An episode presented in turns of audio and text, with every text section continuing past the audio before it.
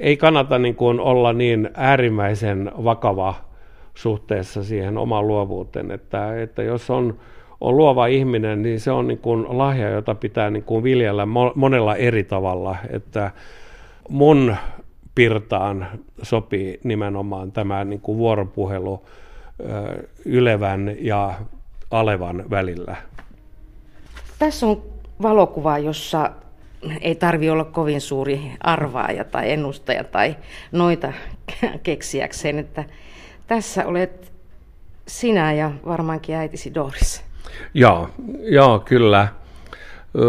Tällainen riemullinen kuva, isän ottama ja, ja, ja ton taustalla oli, oli siis tämä riemu. Mä olin itse asiassa ollut niin kuin todella sairas pienenä lapsena ja olin, olin monta kuukautta sairaalassa ja, ja ilmeisesti kohtuullisen toivoton tapaus. Ja sitten kävikin ilmi, että diagnoosi, mitä oli annettu, olikin, olikin niin kuin väärä, virheellinen ja kun sitten lääkärit keksi muuttaa tämän, tämän diagnoosin, niin yhtäkkiä niin tulinkin terveeksi. Ja kun tulin kotiin, niin olin kuulema varsinainen auringonpaiste aamusta iltaan. Ja, ja tämä pieni ruipelo, joka ei voinut syödä tai pitää ruoan sisällä, niin yhtäkkiä niin hänestä tulikin ahmatti. Ja siksipä niin kun, tämä kuva on mulle erittäin mieluisa, kun mä olen niin onnellinen ja mun äitikin on niin kun, todella onnellinen. Minkälainen äitisi Doris oli? Jaa, hän oli tällainen turvallinen, äh, aika, aika rauhallinen ihminen. Isä taas on niin kuin enemmänkin tulinen ja, ja Duris piti sitten tavallaan huolehti siitä, että, että oli jonkin sortin balanssi kotona ja, ja ihminen, joka, joka jollain tavalla ei tehnyt hirveästi niin kuin mökää itsestään. Äitinä siis tällainen äh, ihminen, joka antoi sen turvan, mitä lapsi tarvitsee. Ja mullahan on vanhempi sisko Kiia, joka on mua kaksi vuotta vanhempi, että me oltiin sitten äh, yhdessä aika paljon, kun me oltiin pieniä. Ja sitten yhdeksän vuotta mun jälkeen syntyi Max. Ja sanoisin, että, että ihminen, joka tavallaan antoi perusluottamuksen siihen, että, että asiat toimii. Et, mä kaipaan Dorista. Hän, hän kuoli kaksi ja puoli vuotta sitten. Minkälaisen lapsuuden sinä sisarustasi kanssa vietit? Mitä yhteistä teillä oli, kun kolmas oli kuitenkin aika paljon nuorempi kuin te kaksi muuta? Mut mä sanoisin, että mun lapsuus oli toiminnallinen, eli kaverit oli kaikki kaikessa, että sisarukset ei ollut niin kuin ykköskastia, mutta paitsi kesäsin, niin, niin me vietittiin mun äh, isoäidin ja isoisän luona Sipossa äh, kesiä ja, ja mulla oli tusinan verran äh, serkkuja, jotka aina oli läsnä. Ja oli niin kuin äärimmäisen sellainen toiminnallinen olotila ja sitten äh, oli eri ikäisiä serkuksia, mutta kaikilla oli jotain niin kuin samanikäisiä siinä, siinä joukossa. Ja ne kesät oli niin kuin jälkeenpäin ajateltuna siis kyllä niin kuin aika paratiisin omaisia, koska silloin koulu loppui ää, toukokuun viimeisenä alkoi syyskuun ekana, eli kolme kuukautta oltiin täysin poissa ja, ja Helsinki ää, tällaisena kesäkaupunkina oli täysin tuntematon juttu. Eli mä sanoisin, että on ollut kiva, kiva lapsuus ja, ja kunnes mun vanhemmat kidnappas meitä, vanhem, meitä lapsia ja me muutettiin Sipooseen ympäri vuoden ja mä olin ehkä joku kolme, neljä, ei kun 12-vuotias, 2-13-vuotias ja mun mielestä se oli rikos ihmisyyttä kohtaan joutua sinne. Ei ollut kavereita, oli luontoa, mutta mitä mä luonnolla, luonnon kanssa tein. Teini-ikäisenä. Joo, ei, se, se oli kyllä aika ankeeta. Mä oon ymmärtänyt, että nimenomaan tuolla serkusporukalla te olitte kovia keppostelijoita ja isässä oli semmoinen tota, seremoniamestari. joo, joo, just tämä on niin kuin hänen just niin kuin, voi sanoa joku ominaisuus, joka erottaa hänet varmasti niin kuin hiton monesta muusta isästä, että, että silloin kun hän oli vapaalla, niin hän ei voinut niin kuin, pysyä meistä poissa, vaan hän oli aina organisoimassa leikkeä ja, ja sellaista niin kuin vapaa-aikaa ja oli niin kuin innokkaasti mukana. Ja, ja sellainen lapsellinen isähän on niin kuin hiton kiva johonkin tiettyyn pisteeseen saakka, mutta sitten kun tulee niin kuin ehkä vähän vanhemmaksi, niin, niin, niin voi, on, on, tulee välillä sellainen olotila, että okei, että niin kuin kai ei tarvitse aina pyytää mukaan näihin rientoihin. Ja, mutta joo, oli, oli siis kyllä niin kuin erittäin kiva, että kesä oli vuoden kohokohta niin kuin noin kaiken kaikkiaan, että, että odotti vaan sitä hetkeä, että päästään landelle ja sitten näkee serkuksia. Ja sitten oli hirveän onnetonta, kun pikkuhiljaa ne muut muutti koteihinsa ja sitten jäi yksin sinne Siposeen. Ja, ja hiljaisuus laskeutui maiseman ylle. Muistatko isäsi työn Kai Bremerin, joka on yksi kuuluisimpia suomalaisia valokuvaajia, näkyneen sun lapsuudessa jollakin muulla tavalla kuin, että te heititte hänet aina lentokentälle ja haitte sitten takaisin reissun jälkeen? Joo, ehdottomasti siis äh, kodin yhteydessä oli, oli pimiö. Eli joku, mm, riippuen missä me asuttiin, mutta yleensä kellareissa oli sitten tällainen – huone, joka oli hänen valtakuntansa ja jonka takana oli, oli sellainen hämärästi valaistu huone, kellertävän punainen valo ja, ja missä kemikaalit haisi. Ja siellä hän kehitti filmit ja sitten kopioi suurennuskoneella. Eli siinä kyllä ehdottomasti niin kun tää, lapselle tämä, tämä maailma oli niin kun hirveän äh, salaperäisen kiinnostava. Ja aika usein mä sain olla mukana sitten seison siinä, siinä kellertävän punaisessa valossa katsomassa, miten hän valotti suurennuskoneella negatiivin kautta paperille kuvan, joka oli siinä vala, äh, oli negatiivimuodossa. Ja sitten kun äh, kehit, äh, pantiin paperi kehitteeseen, niin tämä paperi sitten pikkuhiljaa muuttuikin kuvaksi ja positiiviseksi kuvaksi ja se oli suuri mysteeri ja ihana. Ja mä aina, aina tykännyt siis pimiötyöskentelystä ja se varmasti juontaa juurensa niihin aikoihin. Joo, se, se, se puoli on todellakin niin kuin jäänyt erittäin vahvasti mieleen. Ja täällä kaapelitehtaalla mun työhuoneella tai meidän työhuoneella, meitä on viisi kuvaajaa täällä, niin meillä oli ennen iso ö, pimiö ja, ja se oli myös hirveän kiva paikka tulla, koska me tehtiin lähinnä mustavalkoisia kuvia siinä pimiössä ja silloin voidaan olla siinä kellertävän punaisessa valossa, voidaan toimia. Ja se oli siis sellainen jotenkin kontemplatiivinen, eli sä, sä teit, sä et joudu käyttämään koko sun aivokapasiteettia, koska se on enemmänkin tällainen rutiininomainen ää, toimenpide, että sä tiedät, miten kauan sä valotat ja miten kauan kehittää ja niin poispäin, niin pystyy samalla niin kuin keskustelemaan. Nykyään niin kuin valokuvaus on sitten tullut taas niin kuin tällaiseksi hyvin individi, e, eli sä, sä niin kuin yksi, yksilönä istut sun tietokone ruudun takana ja tapitat sitä näyttöä ja siinä niin kun ehkä sä et pysty vaihtamaan mielipiteitä samalla tavalla. Mennään seuraavaan kuvaan, paitsi että tässä välissä mä voisin kertoa sen, että, että nämä äh, Stefan Bremerin valokuvat ja tämä keskustelu on kuultavissa ja nähtävissä myös Ylen nettisivuilla, eli osoitteessa yle.fi kautta kuusi kuvaa ja tietenkin Ylen areenassa. Seuraava kuva on vuodelta 1972. Tämäkin on mustavalkoinen valokuva. Olet nuorna miesnä aloittelemassa uraasi valokuvaajana.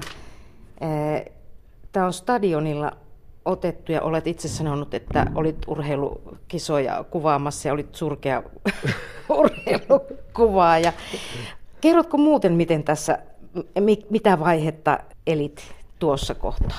Mun tulevaisuuden suunnitelmat oli jotain ihan muuta kuin, että ryhtyisin valokuvaajaksi. Että vaikka mä olin saanut kameran 14-vuotiaana ja, ja olin tehnyt jo aika paljon kuvia siinä mun isän labiksessa, niin silti mulla oli kyllä niin kuin joku tällainen akateeminen ura mielessä, tai ehkä ei ura, mutta mua kiinnosti niin kuin jotain valtiotiedettä tai ehkä historian opiskelu. Mä olin niin kuin nuorena aika noin poliittisesti aktiivi henkilö ja, ja niin kuin ratsastin sillä radikalismin aallolla 60-luvun ihan loppupuolella ja 70-luvun alussa. Ja sitten äh, silti niin kun mun sukset meni kohtuullisen tiukasti ristiin koulussa ö, opettajien ja koko sen systeemin kanssa ja, ja koin, että, että, se oli niin kuin ahdistava ympäristö ja mun on pakko niin kuin tehdä jotain. Ja silloin näin ö, lehdessä niin kuin tällainen pieni ilmoitus, jossa haettiin lehtikuvaaja oppilasta. Se on sellainen oppisopimussysteemi ja, ja tämä oli Huvustasbladetissa, joka on tämä ruotsinkielinen päivälehti, ja heillä oli sitten ö, oma kuvatoimisto, Pressfoto, joka oli Suomen suurin kuvatoimisto silloin. Ja mua kutsuttiin sitten haastatteluun ja kävelin sisään ja voi sanoa, että yksi asia, joka ei ole puuttunut, niin on sellainen itsetunto. Ja kävelin sisään ja esittelin itseni ja sitten kun pomo kysyi, että no mitä kokemuksia sulla on, niin mä sanoin, että joo, että mä oon kuvannut todella monta vuotta ja tehnyt paljon kuvia. Ja se piti kyllä niin kuin tavallaan paikkansa, mutta ehkä ei siinä määrin, kun hän ajatteli. Hän ajatteli. Mun vanhemmat ei tiennyt lainkaan mun suunnitelmista niin kun lähtee koulusta lukion keväällä, niin nehän oli ihan ihmeissään. Mutta mä luulen, että syvällä niin oli silti se on niin kuin tietty hyväksyvä niin kuin myhäily, että, että mä olen silti niin kuin kiinnostunut siitä samasta ammatista. Ja voi sanoa, että vaikka mulla oli paljon kyllä äh, sellaista kränää, varsinkin poliittista kränää mun vanhempien kanssa, niin ne on aina ollut lojaaleja mun valinnoille. Mutta voi sanoa, että samalla kun musta tuli lehtikuvaaja, niin näkemys siitä, että mikä tämä ammatti on, niin se karisi silmissäni niin kuin todella nopeasti, koska mä tietenkin olin seurannut mun isän edesottamuksia ja hän sai tehdä sitten niin kuin hyvien toimittajien kanssa niin kuin, äh, reportaaseja, jossa myös voitiin niin kuin, käyttää aikaa ja resursseja. Ja, ja, ja siis tällainen kuvatoimistokuvaajan oleminen oli sellaista niin kuin, päätöntä juoksua paikasta toiseen ja ilman toimittajia. Aina piti olla vihko mukana, että jos sä juoksit vaikka teollisuusministeriöön kuvaamaan jotain kättelyä, niin sun piti samalla kirjata kaikki ihmiset vasemmalta oikealle. Ja aika todella nopeasti mä ymmärsin, että ei tämä on niin kuin tällainen kyldesak, eli ei, ei ole tulevaisuutta, niin, niin ja melko nopeasti niin kun mä päätin, että, että on pakko päästä opiskelemaan. Sitten menit taideteollisen korkeakouluun. Se ei ole vaan niin, että meni. Että, että mä en ollut ylioppilas, niin, niin oli sellainen mahdollisuus, että jos oli, oli kolmen vuoden tällainen ammatillinen kokemus siltä alalta mihin, tai siihen pääaineeseen, mihin pyrkii. Ja mulla oli just se, kun valokuvauksen pääaine perustettiin. Ja mä tartuin siihen ja lähdin pyrkimään ja nykyäänhän se on niin kuin melkein kuin yrittäisi tunkea kamelin neulan silmän läpi, mutta silloin oli muistaakseni sata, jotka pyrkii ja kahdeksan otettiin sisään. Ja mä olin yksi niistä onnekkaista ja, ja mm, se oli varmasti paras päätös mun elämässäni. Onko sun urallasi valokuvaajana ollut enemmän hyötyä kuin haittaa siitä, että isäsi oli alan mestari? No kyllä mä nyt uskoisin, että ehdottomasti on ollut enemmän hyötyä, koska kyllähän tietenkin niin kuin, äh, saa, saa niin kuin tiettyjä ovia avautuu ja, ja ihmiset sitten pystyy jotenkin äh, ymmärtämään, että mistä, mistä niin kuin on purkista mutta on, on nostettu esiin. Mut tietenkin nuorena äh, oli kyllä aika, aika rasittavaa, että sai kuulla niin kuin ihan jatkuvasti, että aa, seuraat isän jalanjälkiä, ai, että mitä Kaille kuuluu, ai, että me oltiin jossain juhlissa ja Kai äh, teki sitä ja tätä, että oli niin hauskaa. Mä olin ihan, että oi herra Jumala, että lopettakaa, lopettakaa. Mutta sitten kun mä lähdin opiskelemaan taikkiin, niin tämä niin kuin jollain tavalla laantui. Että sitten se, että, että sai korkeakoulutuksen, niin se niin kuin tavallaan muutti mun käsityksen siitä, että mikä valokuvaus on. Ja, ja silloin myös tämä, tämä suhde kaihin jollain tavalla niin kuin muuttui, että se ei ollut enää niin kuin alisteinen tai siis sellainen niin kuin vähän taputus olkapäälle, vaan sitten yhtäkkiä oltiin ehkä kohtuullisen samalla viivalla. Tämä kuva, joka tässä edessäni seuraavaksi on, on tämäkin on muuten mustavalkoinen kuva. Tämä on yksi sun suurimmista töistä, tämä sarja, mihin tämä kuva liittyy. Tämä on vuodet 78 huutokuva sarjasta Helsinki by Night. Tässä kuvassa on ollaan yöelämän ytimessä Helsingissä. Siinä on innostuneen, raivostuneen näköinen nuori mies etualalla ja sakkia takana ja katuvalot valaisevat tuota öistä maisemaa. Siellä vielä on poliisiauto. Niin, tässä on niin sanottua säpinää. Joo, kyllä. Tämä oli siis tällainen sarja, joka lähti kehittymään 70-luvun loppupuolella, kun mä opiskelin vielä. Ja mulla oli, mulla oli ajatus, että teen tästä Helsinki by Nightista mun lopputyö koulun puitteissa, mutta sitten huomasin, että, että se ei millään ehdi valmistua. Se on sen verran niin kuin laaja aihe. Ja inspiraation lähteenä tälle Helsinki by Nightille oli niin kuin muutama seikka. E, yksi, että 70-luvulla mun mielestä oli, tai ja ennenkin, Helsinki oli aika tosi tylsä paikka ja harmaa ja, ja ei vieraanvarainen, jollain tavalla vähän ehkä sellainen itä-eurooppalaistuntuinen – ja mä sitten, kun tutustuin koulussa niin valokuvauksen historiaan, niin yksi tällainen teos, joka mua inspiroi erittäin paljon, oli unkarilais-ranskalainen valokuvaaja Brassai, joka 30-luvulla oli tehnyt teoksen, jonka nimi on Paris de la Nuit, eli Pariisin yöt tai yö.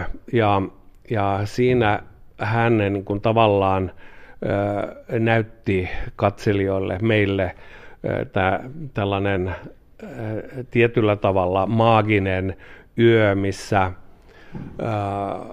äh, rikolliset luuraa jossain siltojen alla ja nuoret parit suutelee kadunkulmissa ja huorat seisoo katulampujen alla, niin kuin, eli kaikki tällaiset niin kuin, vähän hämärät romanttiset kliseet, mutta hyvin kauniilla tavalla.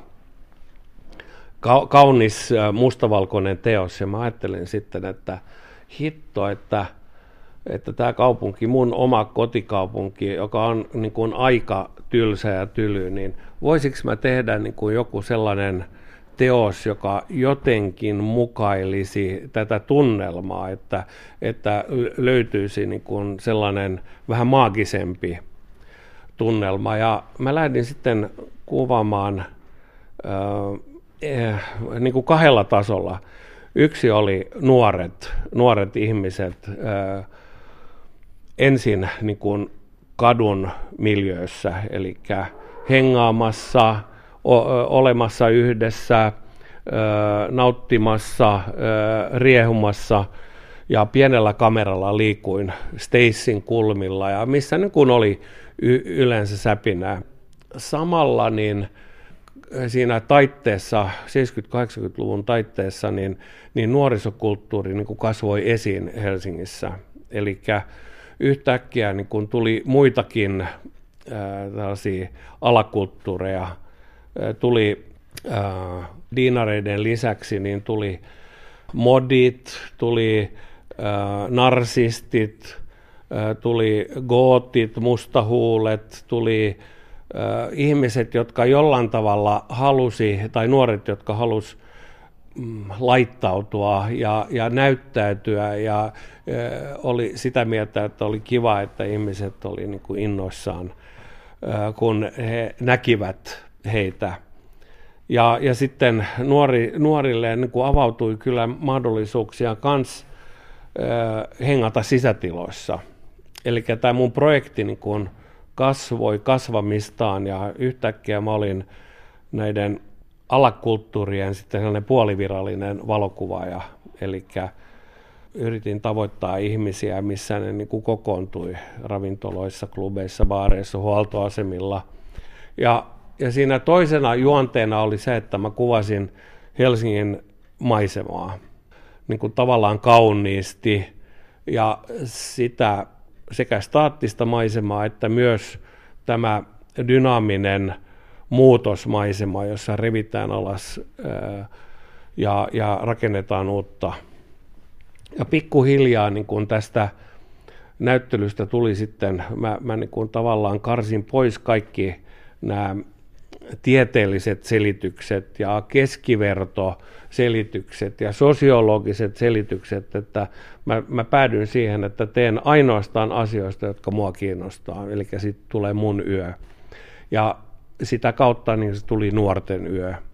Ja sitten se, niin kun tämä prosessi jatkui, jos mä olin aloittanut 77, otin ekat kuvat, niin 83 mulla oli en, ensimmäisen kerran näyttely esillä vanhan ylioppilastalon galleriassa ja oli yli sata kuvaa.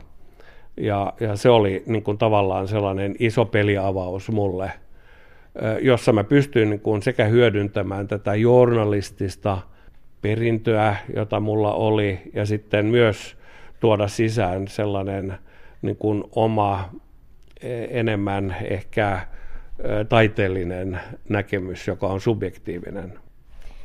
Dokumentaarisen ja taiteellisen voi yhdistää. Joo, voi. Ja joskus tällaiset projektit on sellaisia, että ne kaipaa sitten niin kuin pitkän työstön, että enhän mä kuvannut mitenkään koko ajan, että, että se on niin kuin melko kuluttavaa niin kuin tällainen kontaktivalokuvaus, jossa sä oot tekemisissä niin kuin ensin tuntemattomien kanssa ja sä joudut niin kuin tavallaan lunastamaan oikeuden ottaa kuvat. Ja miten sä teet sen, niin se on olemalla niin kuin oma itsesi, eli sä joudut olemaan kontaktin hakuinen, sä joudut olemaan niin kuin tavallaan ehkä sellainen myönteinen voima ja, ja sitten hyvä kuuntelija, koska kuvaaminen on, on niin kuin ehkä prosentti siitä ajankäytöstä. Eli jos sä oot 100 prosenttia siitä, kun sä lähdet kotoa sinne, kun tulet takaisin kotiin, niin se kuvanottohetki on niin kuin erittäin pieni.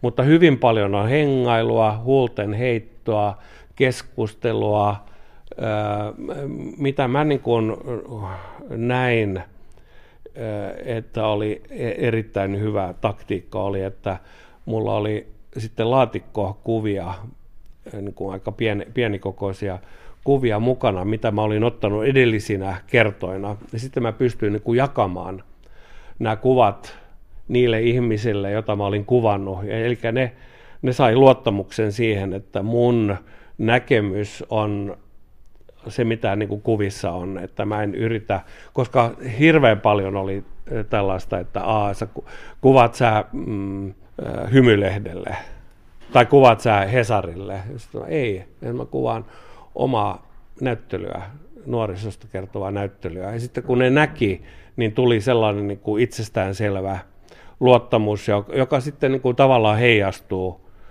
muihinkin ihmisiin. Eli joka kerta ei tarvitse niin selittää, että hei, että terve, että, että mä oon tekemässä, mä oon se ja se ja mä oon tekemässä tällainen näyttely. Ja, ja koska myös kuvaajana palasi uudestaan samoille mestoille, ja silloin niin kuin tavallaan se kertomus syvenee. Että se ei ole aina se niin kuin ensikosketus, vaan silloin pystyy myös sanomaan, että okei, tunnen tämän tyypin, ja siis tämä on kiinnostava ihminen, ja sitten sen kautta pystyy niin kuin menemään syve, syvemmin näihin. No niin, mä tässä vaiheessa taas muistutan siitä, että nämä Stefan Bremerin kuvat ja sitten tämä keskustelu on nähtävissä ja kuultavissa Yleisradion nettisivuilla Areenassa ja www.yle.fi kautta kuusi kuvaa. Nyt on ensimmäinen värikuva. Tässähän on tuommoinen utuinen tausta vähän ja sitten tällä laulajalla, kehitysvammaisella nuorella naisella on musta viitta ja kaksi kallaa tosiaan käsissä ja hän antautuneesti ja intoutuneesti laulaa tässä kuvassa. Kerro, mitä tässä kuvassa, tässä hurmaavassa, hurmaavassa kuvassa on, jos on paljon punaista, mustaa ja mun silmiin paljon kauneutta.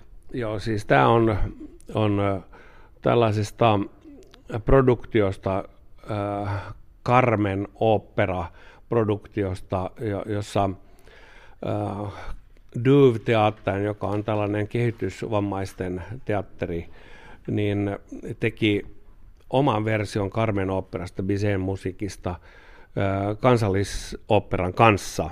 Ja siitä on nyt ehkä viitisen vuotta sitten. Ja, ja, ja minä olen tehnyt tämän teatterin kanssa aika kauan yhteistyötä ja sitten me ohjaaja Mikaela Hasanin kanssa niin pohdittiin, että miten ratkaistaan tämä niin kuin visuaalinen puoli, koska Carmen äh, operahan on sellainen sekä romanttinen että intohimoinen että äh, jollain tavalla äh, hehkuva äh, iso kokonaisuus. Ja hänellä oli mielessä, että tehdään glamour-kuvia, niin kuin tavallaan 30-40-luvun Hollywoodin mallin mukaisesti. Ja, ja mä taas niin kun sitten pohdittua niin asian, niin, niin tulin siihen lopputulokseen, että ei, että, että mun tämä inspiraation lähde on sitten niin kun tietyt espanjalaiset maalarit, jotka ovat niin kuin maalanneet varsinkin niin kuin hovi muotokuvia, eli Francisco Goya ja sitten Velasquez, jotka molemmat on mun mielestä niin kuin aivan mielettömän hienoja, hurmaavia, joiden teokset mä oon nähnyt Prado-museossa, El Prado-museossa Madridissa. Ja sitten me tehtiin niin kuin kaikista näyttelijöistä sitten muotokuvat, kuvattiin täällä studiossa sillä tavalla, että oli sekä pukia, että, ää, että hiusten ää, kampaaja. kampaaja, meikkaaja oli ää, yleensä sitten kun kuvaa ää, tätä porukkaa, niin on myös omaiset mukana. Ja me, mulla oli Biseen opera soimassa taustalla ja sitten tehtiin niin kuin jollain tavalla mahdollisimman hienoja kuvia, jossa yhtenä rekvisiitan osana oli, oli kukkia että kaikissa näissä kuvissa oli kukkia, ja tämä on eh, itse eh, niin kuin päähenkilö, eh, diiva, hän on, on kes, keskihenkilö, hän ei ole karmeen, vaan diiva, hän on operalaulaja, joka saa äänen kuuluville näytelmän loppuvaiheessa. Eli näyttelijät ovat olleet itse dramatisoimassa tätä tätä näytelmää. Ja sitten me tehtiin parikymmentä muotokuvaa, niistä tuli mun mielestä niin tosi hienoja. Ja tämä, tämä näyttely sitten, me satsattiin siihen todella paljon ja, tehtiin kirja ja sen kirja ja kirjan lisäksi näyttely. Ja, ja se näyttely on kiertänyt, sen kanssa mä oon saanut kiertää Washingtonia, Pariisia, Moskovaa, Madrid, Tukholma, onko vielä joku, mutta maailman suuret metropolit ja joka paikassa on ollut sitten niin kuin jotkut näyttelijät tai tanssijat siitä ryhmästä. Ja, ja ne on esittäneet sitten omia ö, niin kuin, ö, fragmentteja tästä näytelmästä. Ja tämä on ollut niin kuin sellainen hillitön suksee maailmalla. Just kysymys, jota asetetaan, on tämä, että kuka saa seistä keskipisteessä, kuka saa olla ramppivalossa, kenellä on oikeus kutsua itsensä kauniiksi. Eli nämä isot inhimilliset kysymykset, ja, ja voi sanoa, että näiden näyttelijöiden ja tämän ö, ryhmän kanssa niin, niin tällainen tällaiset elämän aakkoset on tullut niin kuin jollain tavalla ihan eri tavalla ö, näkyviksi. Ja, ja ne, ne kysymyksen asettelut on, on ollut niin kuin, ö, sekä tärkeää mulle että myös ö, ryhmän jäsenille.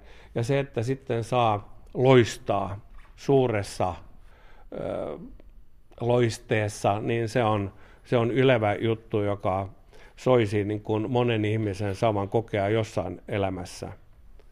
E, Eli tämä on yksi niin kuin tällainen äh, juonne mun valokuvaajana olemisessa, että mä oon kuvannut erittäin paljon kulttuurielämää ja varsinkin teatteria. Ja mulla on ollut niin kuin erittäin hyvä etuoikeus saada kuvata sekä niin kuin pieniä ryhmiä, että sitten isoja kansallisteatteri, kaupunginteatteri, kansallisoperaa. Mutta kaikkein niin kuin lämpimin suhde mulla on tähän Duvteatteriin, joka äh, niin kuin enemmän halauksia ja, ja suukkoja saa heidän kanssa kuin missään muualla maailmassa. Ja se on hieno homma. Mikä sinusta ihmisessä on kaunista? Mm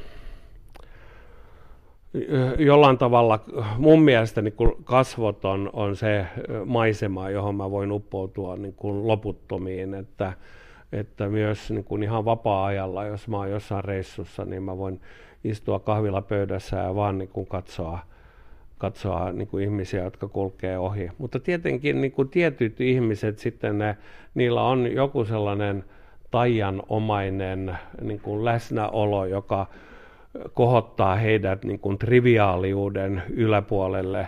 Ja, ja joskus, niin kuin, jos valokuvaaja pystyy tavoittamaan sen henkevyyden tai tyhjyyden tai tylsyyden tai niin kuin joku tällainen ö, eksistentiaalinen olotila, niin silloin, ö, ja mä saan katsoa sitä kuvaa, niin silloin se niin kuin täyttää mua. Ja e, joskus niin kuin mä metsästän niin kuin näitä kohtaamisia.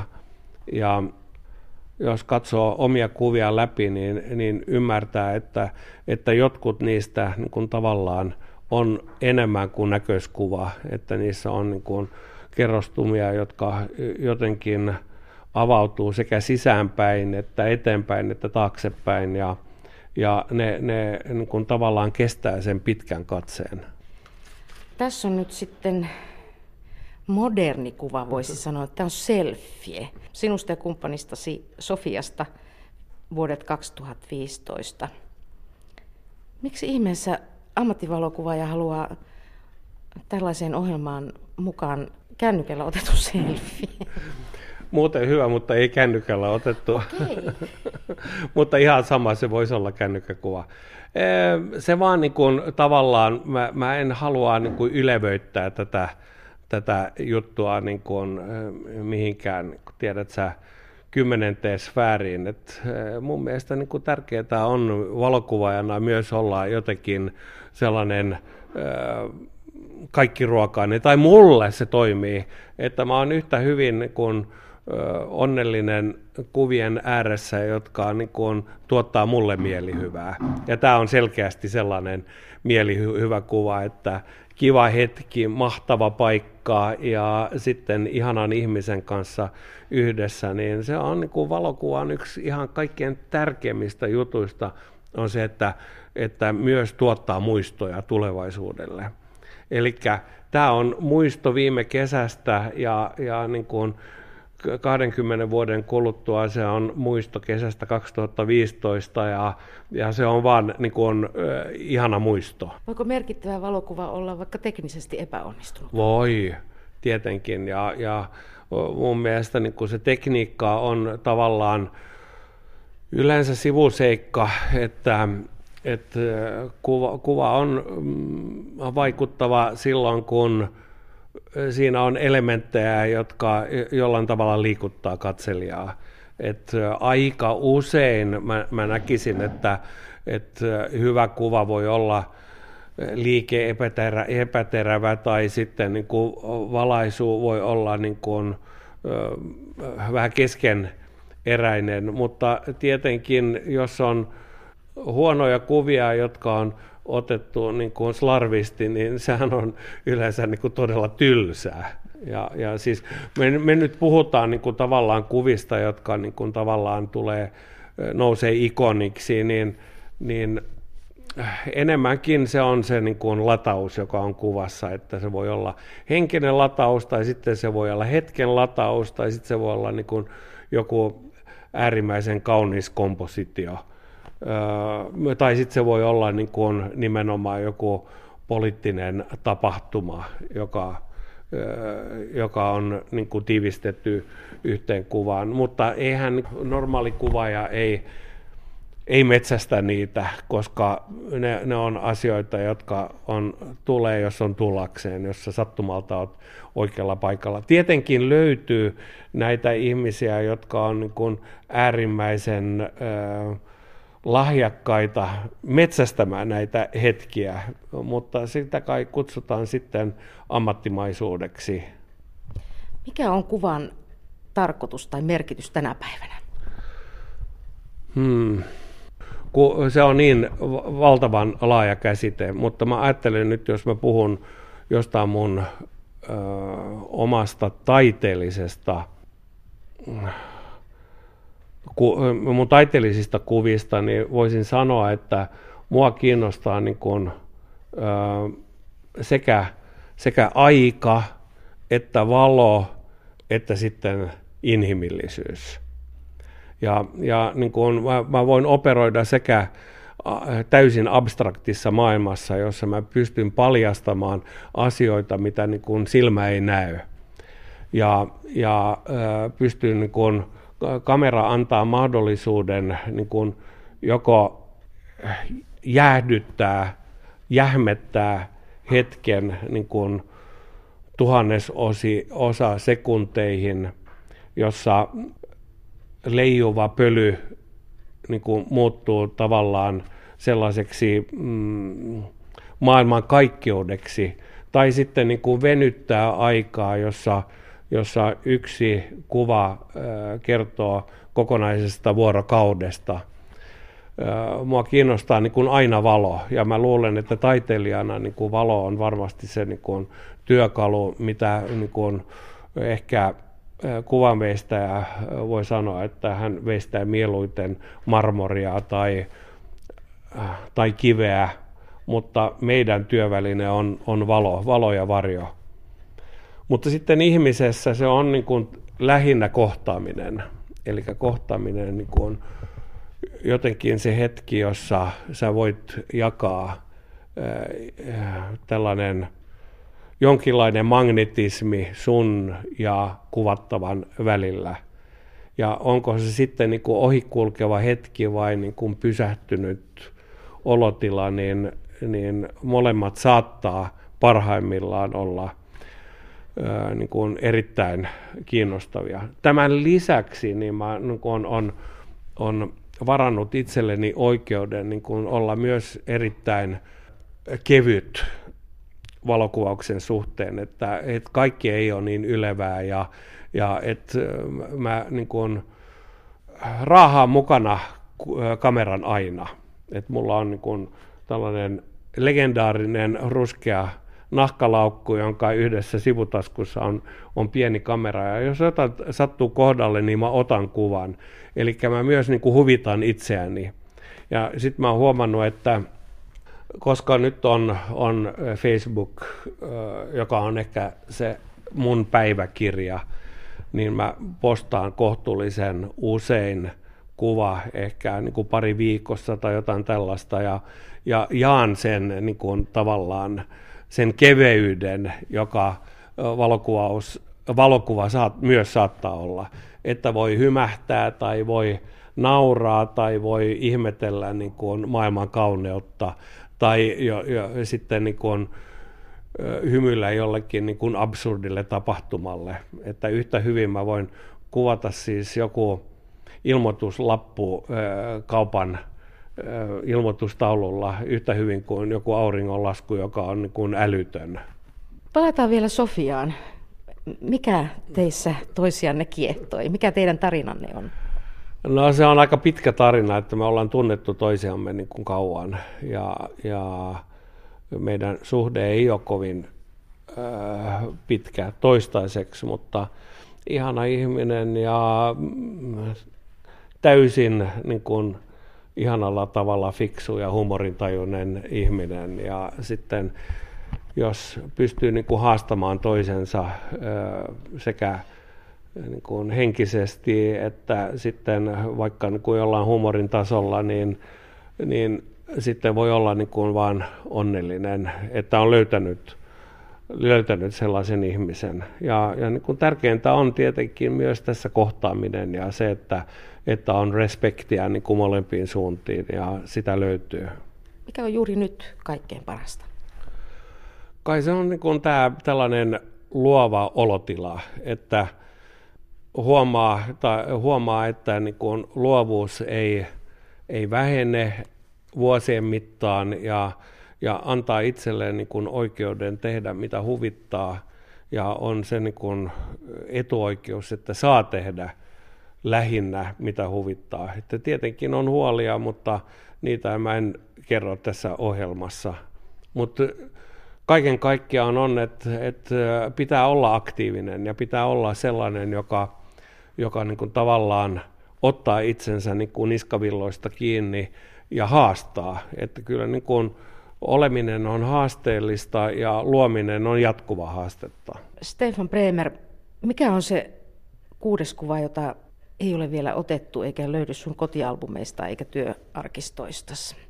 Uh. Jaa se on varmasti joku sellainen kuva, joka, jonka ääressä voi äh, niin kuin innostua ja jonka katsomalla niin kuin tulee, tulee onnelliseksi. Että mä, mä luulen kyllä niin kuin johonkin tällaiseen positiiviseen energiaan, että, että se, se kuudes kuva pitää olla sellainen kuva, joka tavallaan välittää jonkun optimistisen ja eh, elämän myönteisen viestin. Yksi, kaksi, kolme, neljä, anna ilon tulla, kun suru tulee, anna sen mennä.